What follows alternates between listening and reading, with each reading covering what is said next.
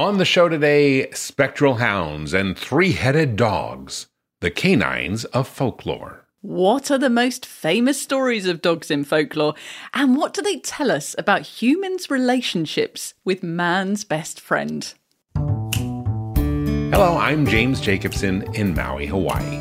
And I'm Claire Mansell in London, England.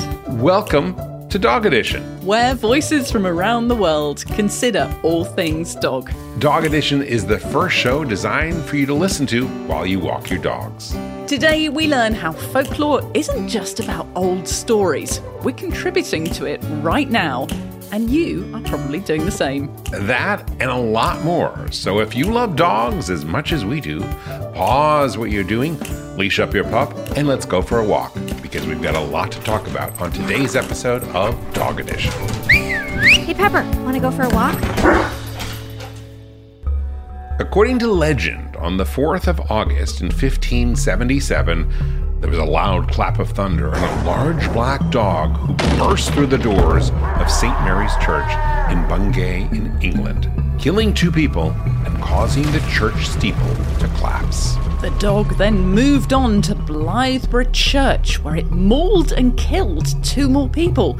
Locals attributed its appearance to the devil, and scorch marks are still visible on the door of the church to this day.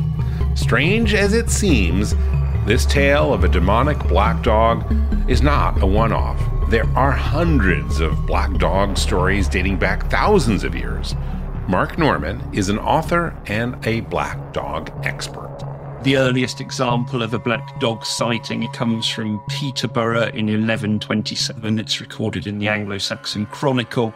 I've got somewhere around about a thousand examples in my archives of eyewitness reports and descriptions that come from literature, not fictionalized literature, but from old books where people have reported on the subjects and so on. Stories of black dogs appear all over Europe and the Americas though they are most common in the UK.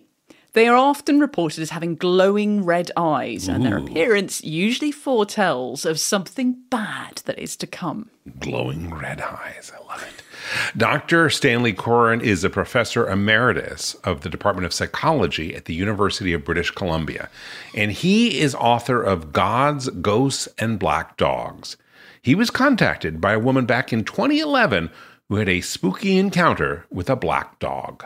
A woman by the name of Florence Brown, who was a vicar's wife, reported encountering a dog up near Bungay, and her husband thought that perhaps this was Black Shuck, which is one of the names which is given to these devil dogs. And so he stepped between her and he was struck by a heart attack. And she wrote to ask me, is there any condition where dogs' eyes might glow red? In historical records, ghostly black dogs often appeared alongside ghostly hunters. The motif goes back a long way in history, and its earliest roots come from ideas surrounding the wild hunt, the uh, Germanic legend of ghostly riders who, who ride across the sky at night hunting souls, accompanied by demonic hounds. Black dogs are associated with the wild hunt. It's a ghostly hunt which runs through the night, and sometimes it's led by the Cailleach, which is an old woman of winter, sometimes by Odin himself, who obviously is the All Father in Norse mythology. That is D.S. Nelson. She's an author and host of the podcast The Stories from Lore. Not all black dogs are a part of the hunt, but they often wander roads at night. Here's Mark Norman again. There are lots of examples in the folklore record in the UK of dogs who accompanied people on a journey at night through woods or on lonely country roads where, you know, danger would have been in the shrubbery or in the hedges from robbers who would have attacked a person were it not for this large black dog that was walking alongside them, but then curiously disappears just before they get to their house. Black dogs are supposedly ghostly figures who can move between our world and the spiritual world. Sometimes as a warning, sometimes as a communication between the two worlds. D.S. Nelson thinks that these black dog stories had a purpose all these stories are ways of us passing down lessons through the generations. So these stories of black dogs are possibly another way of teaching us to pay attention. We know so much about dogs now that they can smell when somebody is having a diabetic episode and so much more as well. Perhaps this folklore was teaching us that these dogs do have a sixth sense. And so we should pay attention to that. In English folklore, the church grim was a dog who used to be found in churchyards.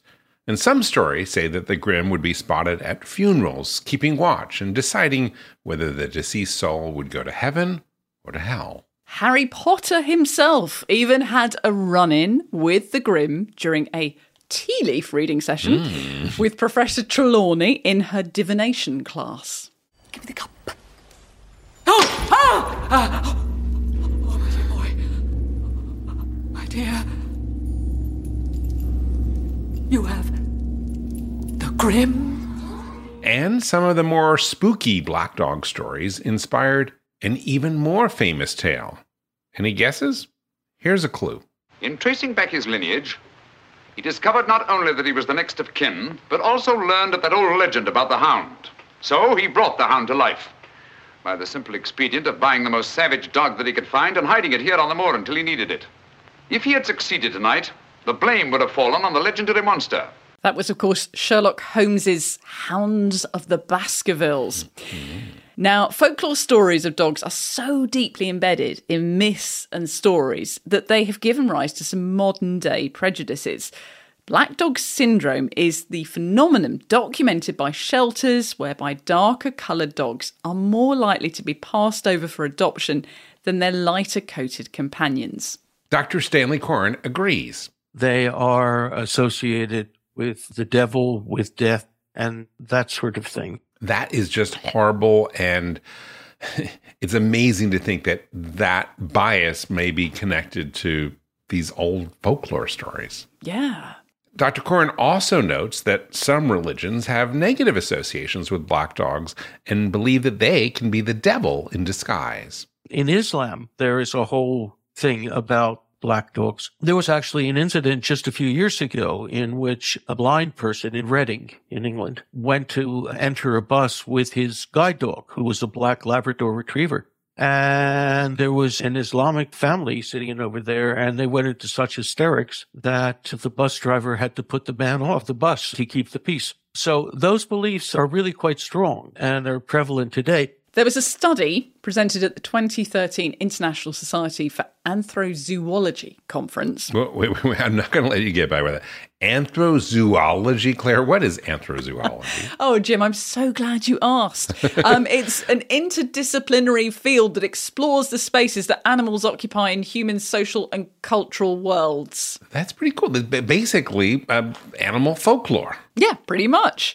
in the study, they show participants pictures of dogs of varying colours and found that darker pets were judged as less adoptable and black dogs were considered the most aggressive. Hmm. Dr. Coren was intrigued and he did his own research too. We took all these dogs and we took a full body shot and a headshot of each of the dogs and tried to put them all on a uniform background. And then we took a big bunch of people and we asked them to look at each of these photos and to answer a series of four questions. Did they like the way the dog looked? Did they think the dog might be aggressive? Did you think the dog might be a good pet? And would they like this particular dog? You can probably guess the way the results turned out. The yellow labs were the most preferred and the black labs were the least preferred. Now, in this particular case, it was a Western group. It was all Canadian college students, but the least preferred of these preferred dogs were the black dogs. Of course, there might be a lot of reasons why people don't choose black dogs. And in fact, one of the things we discovered was they don't photograph as well. And so maybe the millennials don't like them for that reason.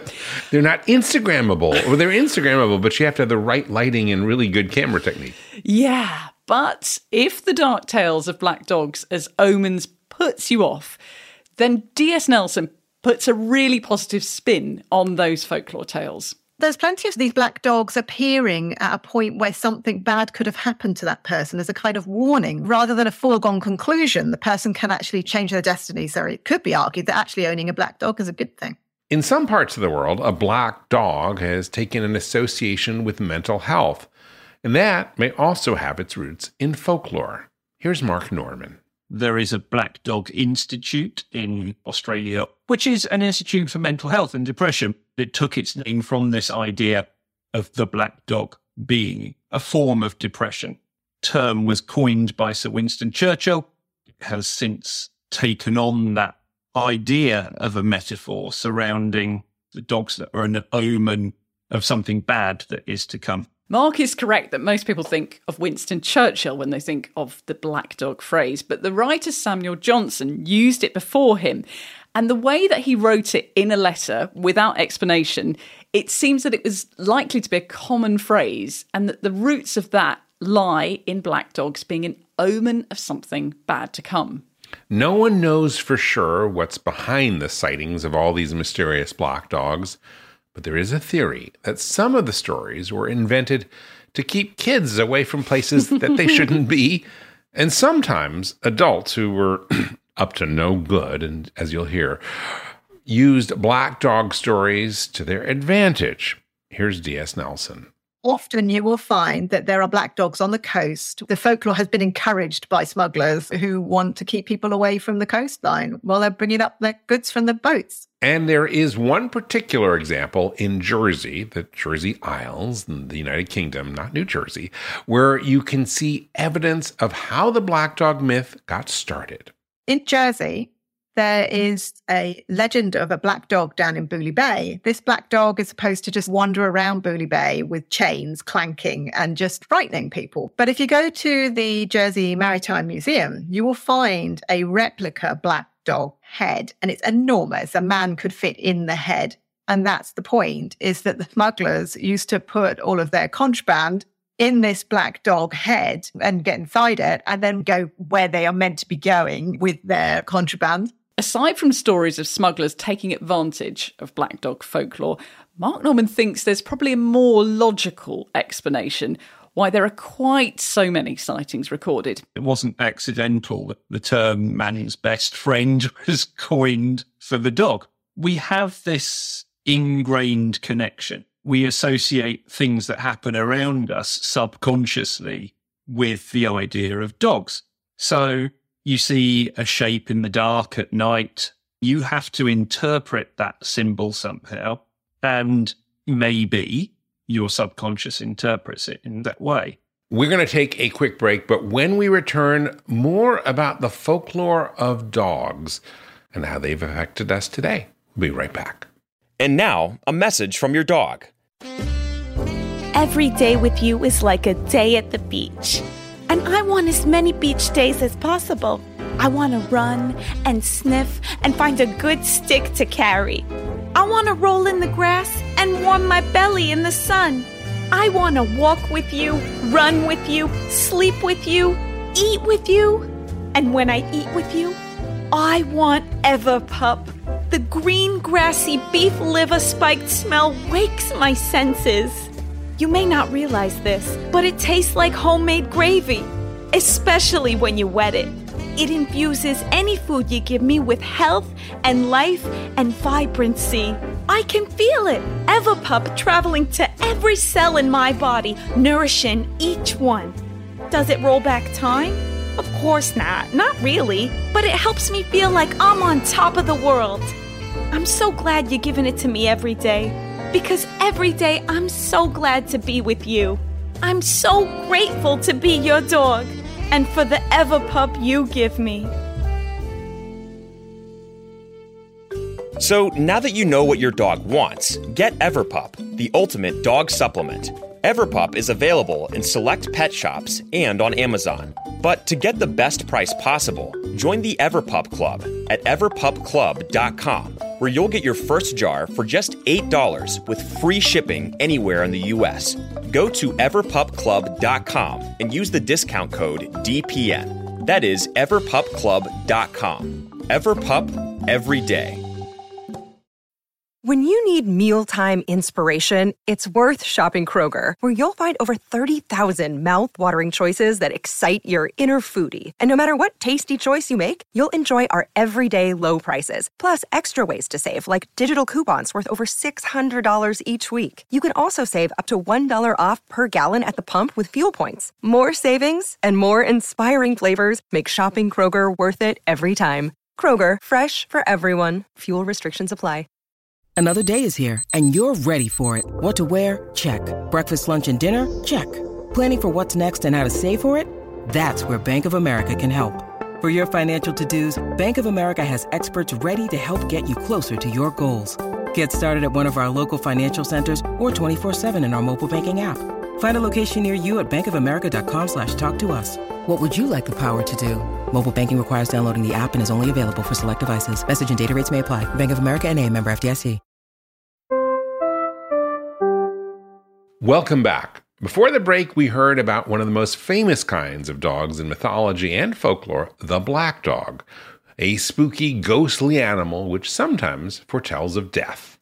We wanted to know how well known dog tales were, so we went to some dog parks to find out. You've got the Black Dog of the UK, that's an ongoing folklore. And then there's also Cerberus, of course, Greek mythology. I think it was something to do with a baby being hurt by a dog, but in fact, the dog was not responsible when the end of the story came out. There's the dog, I believe he was in Japan, and he would follow his owner to the train station and pick his owner up there every day. And then when the owner passed away, he would still do that and wait at the train station. I have a vague recollection of a three headed dog that guards the underworld. All that's coming to mind is like the stories of hunters. Moving on. In even older stuff from Greek and Roman mythology, dogs often acted as guardians. The three headed dog Cerberus, for example, guarded the entrance of the underworld. He was a pretty scary beast with one fatal flaw. If you played music to him, well, he fell asleep. I'm imagining you as a little bit like that. Could you just be calmed by music and then just like doze off?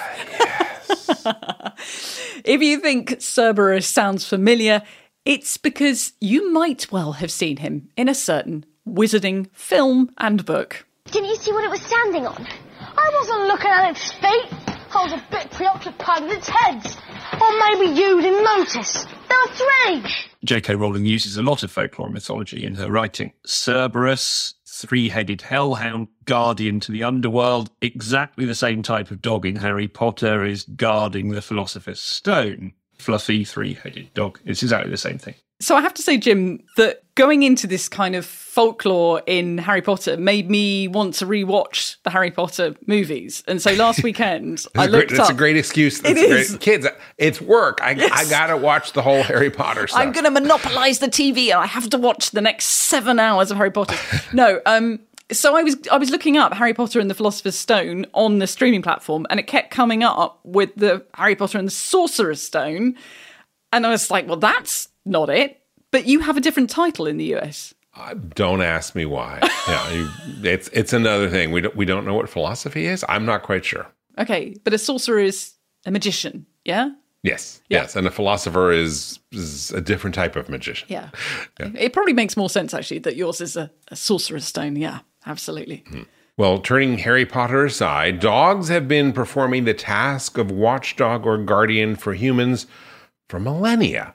The Romans even used to put mosaics of dogs at the entrance to their homes to warn visitors of the presence of a dog. Kind of what I think of as an ancient version of a beware of the dog sign. We see the dog as a guardian of treasure in some examples. So there are stories where a treasure has been buried somewhere and a spectral dog is said to guard it in some way. There's an example from Scotland where a treasure was said to be buried in a pond and the farmer buys the land and decides to drain the pond in order to get the treasure.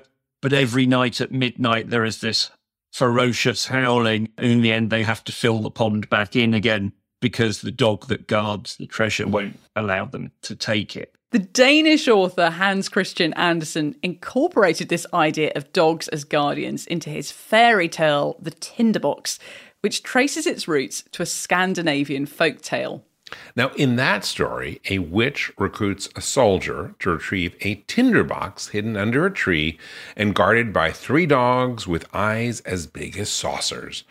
The story uses the familiar motif of the pattern of three, although in this case it is three individual dogs and not a three headed dog. Fairy tales are a particular branch of folklore where the story serves a purpose. Hmm. I never even thought to define a fairy tale and to, and to think of it in that context. But that's so it's kind of like a fable, but more complicated. I mean, it, it has a didactic purpose. Yeah, I mean, I dug into this a lot with Kelly McCath Moran, who you will hear in a minute, and she has done a lot of work on this, a lot of studying on it, and still studying on it. And she can talk about these distinct branches of folklore, and it's fascinating. But yeah, fairy tales have a story which has a purpose at the end of it. Fairy tale is a morality tale. And people don't really think about that because a lot of our fairy tales come to us in the modern day through Disney and they have happy endings. But fairy tales don't have happy endings. They don't have happy endings. They have moral endings. And so what we have is a moral lesson presented in a tale so, if fairy tales and fables are trying to teach humans something, why are there so many dogs in them? Scholars have told us that one of the reasons why fables are so populated by animals is because it's a little easier to take your moral medicine if it comes from a non human being. Now, let's turn to the third chapter of our tale on folklore. The third type of dog that we often see in folklore is something that we've already touched on in Dog Edition and it's the dog as protector for us humans. Back in episode 70, we devoted a whole episode to the subject of why dogs are so loyal, and we discussed the identical stories of Fido and Hachiko, two dogs from Italy and Japan who waited for their owners long after they died. We see that kind of motif of the loyal animal appearing in all sorts of stories from around the world. And in the Western world, the animal is most often a dog. Well, dogs are pretty loyal, so I get it. Now, if the dog isn't waiting for its owner long after the owner has died, the dog is often protecting a baby. D.S. Nelson has a particular favorite tale of a loyal dog which comes from Welsh folklore. My favourite story is a story of Gellert from Bedd Gelert. And that story involves a prince and he has just had a new son. They're about to go out on a hunt and the servants take the baby down to the hall where there's been a fire and it's a bit smoky. So they don't want it to be too smoky for the baby. So they leave the door open slightly. And the prince mm. leaves Gelert, who's an enormous Welsh hunting hound, with the baby to guard the baby. When he returns from hunting, he returns to this absolutely horrendous scene with the cradle upturned, no sign of his child, and his dog covered in blood and blood all around his mouth and paws. And he is so caught up in his grief that he feels sure that his dog has killed his child. And he runs the dog through with a sword. And he then realizes when he stops and looks around, he sees that there is like something with a tail sticking out from behind a curtain. And he goes and has a look and he discovers that it's a wolf and that this wolf is obviously what the blood on Gelert was from and that Gelert had protected the child. He then hears a crying and he sees that underneath the basket there is his child and his child's absolutely fine.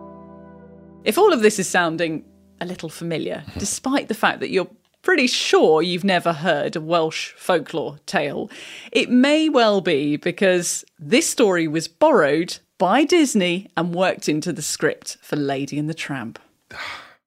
yes, I'm not very up on my Welsh folklore, I gotta admit, but I love, love, love, love, love, love, love Lady and the Tramp. I mean, I have very fond memories of Lady and the Tramp from when I was a kid, and I and I still watch it today. It's such a cool thing. Anyway, as you'll recall, hopefully from the movie, and if you haven't seen it, please check it out. When a rat gets into the baby's room, the tramp chases it out and saves the baby but overturning the cradle in the process. Well, when the mother is awoken to all the commotion that's going on, the dog gets the blame for all that mess and is sent to the pound.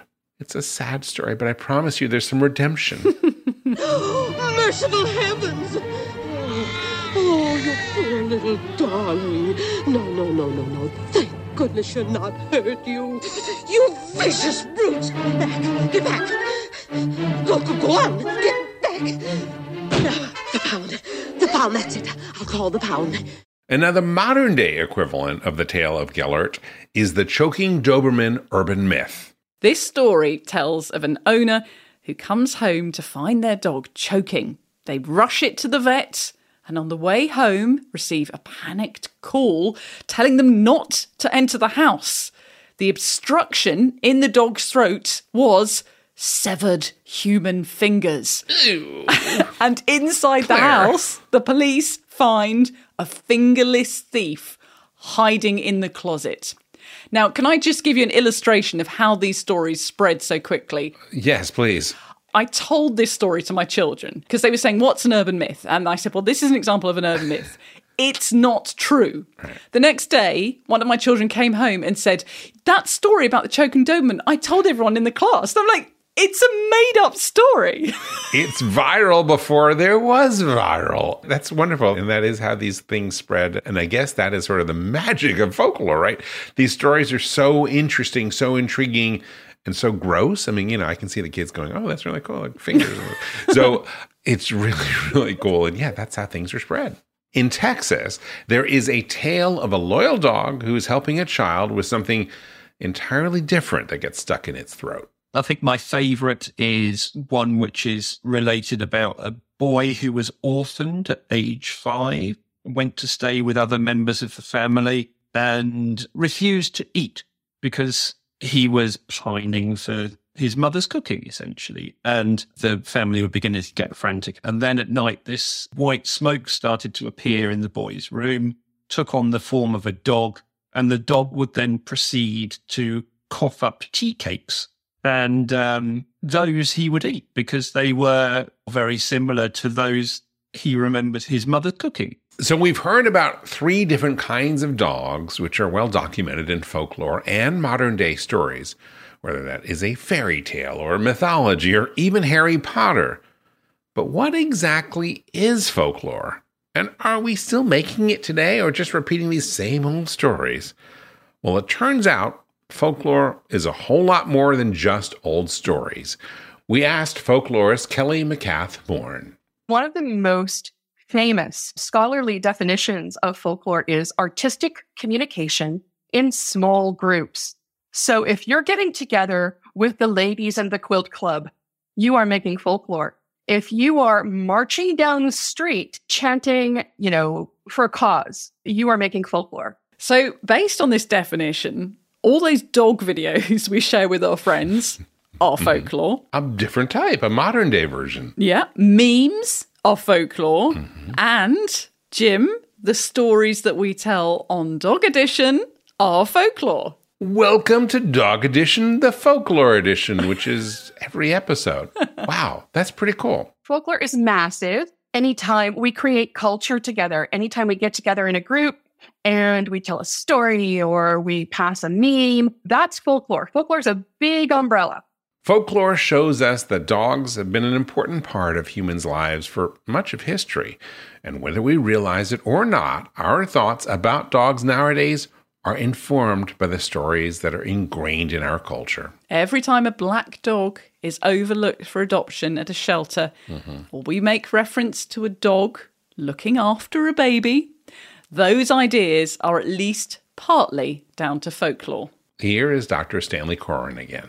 The cultural influences, they're very subtle, but they filter down and they become part of our judgment. A few hundred years ago, the only way to tell a story was by spoken word.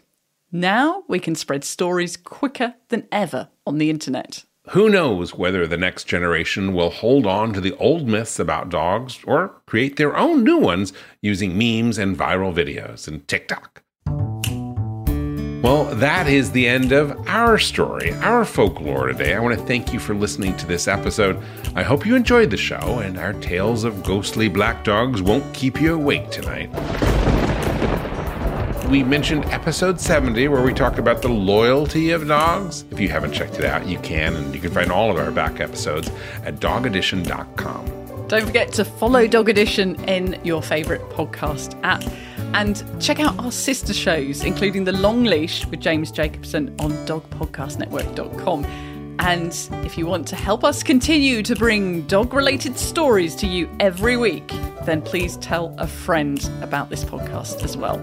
I'm Claire Mansell. And I'm James Jacobson. Thank you for listening today. On behalf of all of us here at Dog Podcast Network, I'd like to wish you and your dog a very warm aloha.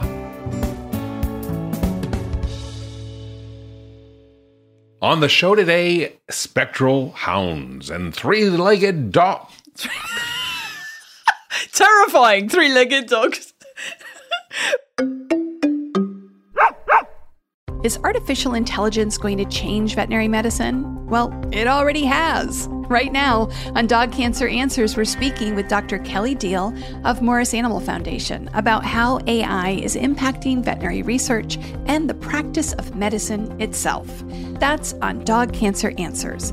Get it wherever you get your podcasts or at dogcancer.com slash podcast.